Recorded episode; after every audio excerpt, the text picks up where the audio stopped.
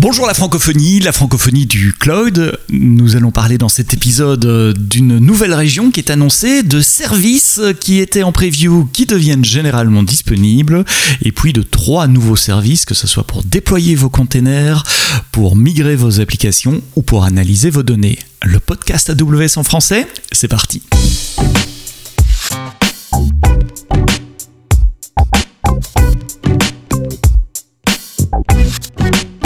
Bienvenue, bonjour, nous sommes vendredi aujourd'hui, le 28 mai, euh, et comme d'habitude, nous allons parler des nouveautés des deux dernières semaines. J'en ai sélectionné six pour vous. La première, elle va être courte et brève, c'est juste une annonce d'une nouvelle région. Vous savez que ce sont les régions euh, là où vous pouvez déployer vos applications, vos workloads, vos données. Nous avons 25 régions à l'heure actuelle dans le cloud AWS et puis il y a 5 ou 6 régions qui sont en, cours de fabrication, en cours de, montage, en Indonésie, en Inde, en Australie pour parler euh, de ce côté-là du monde. De l'autre côté, plutôt en Europe ici, il y a également la Suisse et euh, l'Espagne qui, ont déjà été annoncés. On rajoute à cette liste les Émirats arabes unis, où la région devrait arriver en 2022. Nouveauté dans le monde des applications web avec Amplify. Vous savez, Amplify, c'est ce framework, cet outil. C'est difficile de définir Amplify en une phrase. C'est trois choses, Amplify. C'est une, ligne de commande qui vous permet de provisionner des services dans le cloud pour vos applications web ou mobiles. Donc de générer de l'infrastructure pour vous extrêmement facilement. Mais c'est aussi une librairie, un SDK pour vos applications web et mobiles qui vous permettent euh, à vos applications d'accéder à cette infrastructure que vous avez provisionnée de façon extrêmement simple. Et puis c'est également une console de déploiement et de, CI/CD pour vos applications web, euh, Amplify euh, console.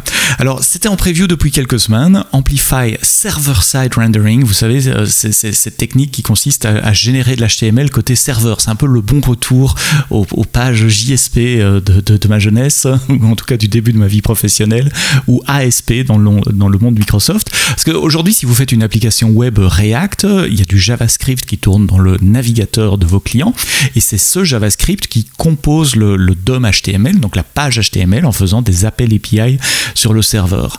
Mais parfois, vous voulez servir la même page à plusieurs utilisateurs et donc ça n'a pas vraiment de sens que chaque utilisateur euh, soumette des appels à vos API. Ça génère une charge sur vos API qui n'est pas nécessaire.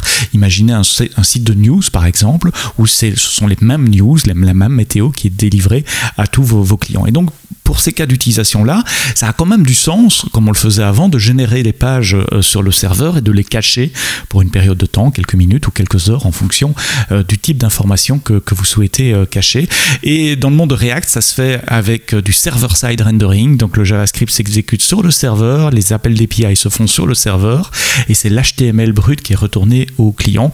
Et eh bien, à présent, dès à présent, vous pouvez maintenant utiliser du server-side rendering typiquement avec la librairie next.js sur vos applications Amplify. L'exécution va se faire sur des lambda on edge, donc au bord du réseau, euh, côté CloudFront, au plus proche de vos utilisateurs, et ça veut dire que le résultat peut être caché, mis en cache dans le, cache CloudFront, de manière à pas régénérer la page pour euh, tous les utilisateurs. Donc si vous développez React, si vous avez euh, ce besoin-là de faire de la génération d'HTML côté serveur, regardez Next.js, et si vous connaissez déjà Next.js, regardez Amplify Server-Side Rendering qui était disponible en preview qui est maintenant GA. GA, ça veut dire Generally Available, disponible pour tout le monde. C'est le cas également des extensions d'AWS Lambda. Donc des, extensions AWS Lambda, qu'est-ce que c'est?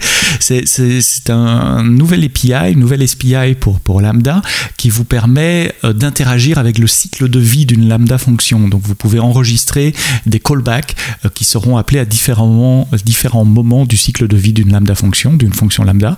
Donc au moment où elle est déployée, avant d'être exécutée, après avoir exécuté, etc. Alors en général, ce sont des partenaires, des éditeurs logiciels qui utilisent des extensions, par exemple pour aller rajouter des hooks, pour ajouter du monitoring, euh, du logging, mais vous pouvez écrire vos propres extensions également.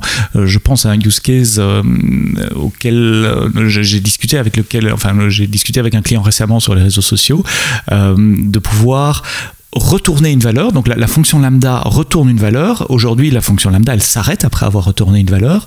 Et euh, mon client me disait, mais j'aimerais bien, moi, continuer l'exécution un tout petit peu. Par exemple, le temps d'envoyer des logs à un système. Il n'y a pas besoin de faire ça avant de retourner la réponse. Je peux retourner ma réponse comme ça le client a sa réponse, mais en background, j'aimerais bien continuer encore quelques millisecondes pour, pour faire quelques appels d'API ou du cleanup. C'est le genre de choses que vous pouvez faire sur euh, des fonctions AWS Lambda maintenant avec euh, Lambda Extension. Donc vous pouvez renvoyer quelque chose à votre client et puis euh, déclencher du code qui va faire le cleanup de la fonction, qui va par exemple envoyer des logs à CloudWatch. les, les Lambda Extension avaient été annoncés il y a quelques mois déjà. Je pense euh, ne pas dire de bêtises si je, dis que ça a été euh, annoncé à Reinvent l'année passée et elles sont maintenant généralement disponibles. Je vous avais parlé de trois nouveaux services. Commençons avec le premier. Il concerne les containers, un tout nouveau service qui s'appelle AWS App Runner qui permet de créer des containers dans le cloud, de déployer des containers pour être plus précis. Le service s'occupe de tout, donc de déployer vos containers. Il gère l'infrastructure sous-jacente, il crée un load balancer, il enregistre un nom de domaine, il s'occupe euh, des certificats SSL, etc. Donc c'est vraiment extrêmement simple pour déployer vos applications containerisées. Vous pouvez partir euh, soit d'un registry de container, donc un container qui a déjà été publié sur un registry comme Docker Hub ou évidemment euh, le registry d'AWS, soit vous partez même d'un source code repository comme, GitHub où vous avez juste un, votre projet avec vos Docker files et euh, va consommer cela, créer vos containers et les euh, déployer pour vous avec un minimum de clics dans la console. Le seul choix que vous avez à faire essentiellement, c'est la taille du container, donc combien de, de vie CPU et quelle mémoire. Euh, vous avez quelques réglages aussi pour l'autoscaling, les, les health checks, la sécurité, etc. Et, c'est tout. Et puis vous lancez euh, vos containers. C'est un prix par heure qui dépend de la taille euh, des CPU, donc la consommation du, du, CPU. Sur la page de pricing, dont je vous mets les liens dans les notes du podcast, vous trouverez quelques exemples de pricing pour un déploiement de production ou un déploiement de développement. On parle de quelques dizaines de dollars par mois. Alors vous allez peut-être vous dire oui mais il y a déjà ECS et EKS qui permettent de déployer des containers. C'est quoi la différence? Et vous avez bien raison de, vous poser la question.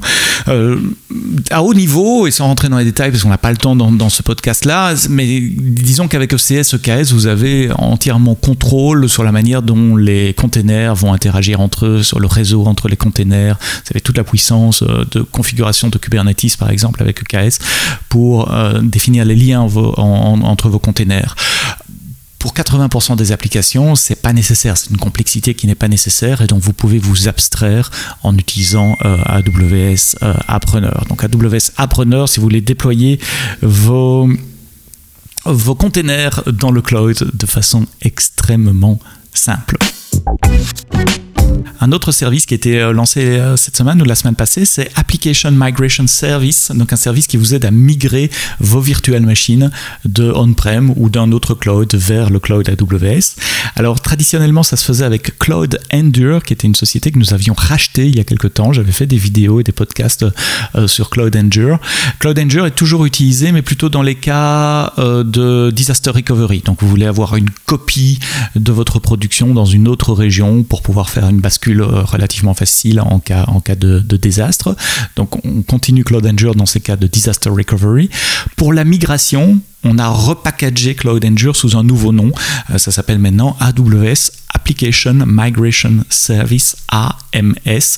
Donc vous pouvez imaginer AMS comme la nouvelle version de, Cloud Endure pour les, cas d'utilisation de migration.